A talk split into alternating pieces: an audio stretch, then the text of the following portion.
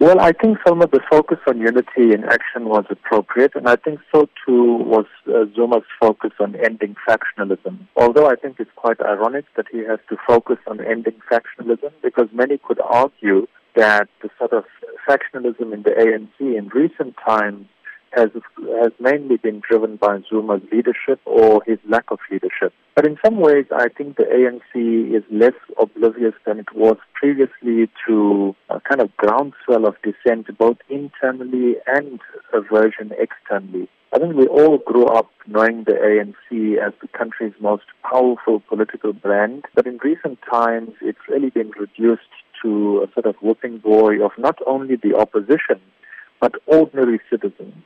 I think people who have historically supported the ANC are themselves disillusioned with the lack of leadership that we've seen. And I think also the ANC hasn't done enough, particularly its power brokers. We haven't seen them show any real interest in introspection or self-correction, despite the rhetoric we've heard from Zuma and the rhetoric we've heard from him and other ANC leaders many times over. You know, when one listens to ANC leaders speak, it's almost as though August the 3rd did not happen, where the ANC suffered huge losses at local government level. So clearly the ANC is in need of new leadership. The star quality in the ANC seems to be missing. And no doubt the ANC is bleeding uh, to the left uh, and to the right. So, what are some of the challenges that faces the ANC this year? I mean, it is a big year for the ruling party. I think the other huge problem it faces as it starts to think about the new leadership within its ranks is the fact that younger people are increasingly disillusioned with the ANC.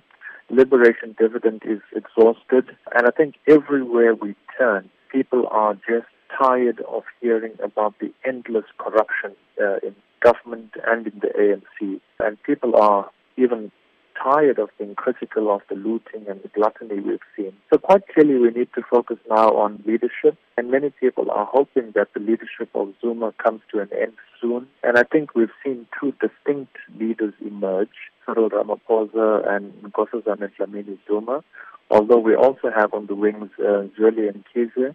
And in some likelihood, I would think uh, Kgalema Motlanthe, although I think they are less big players than uh, the first two.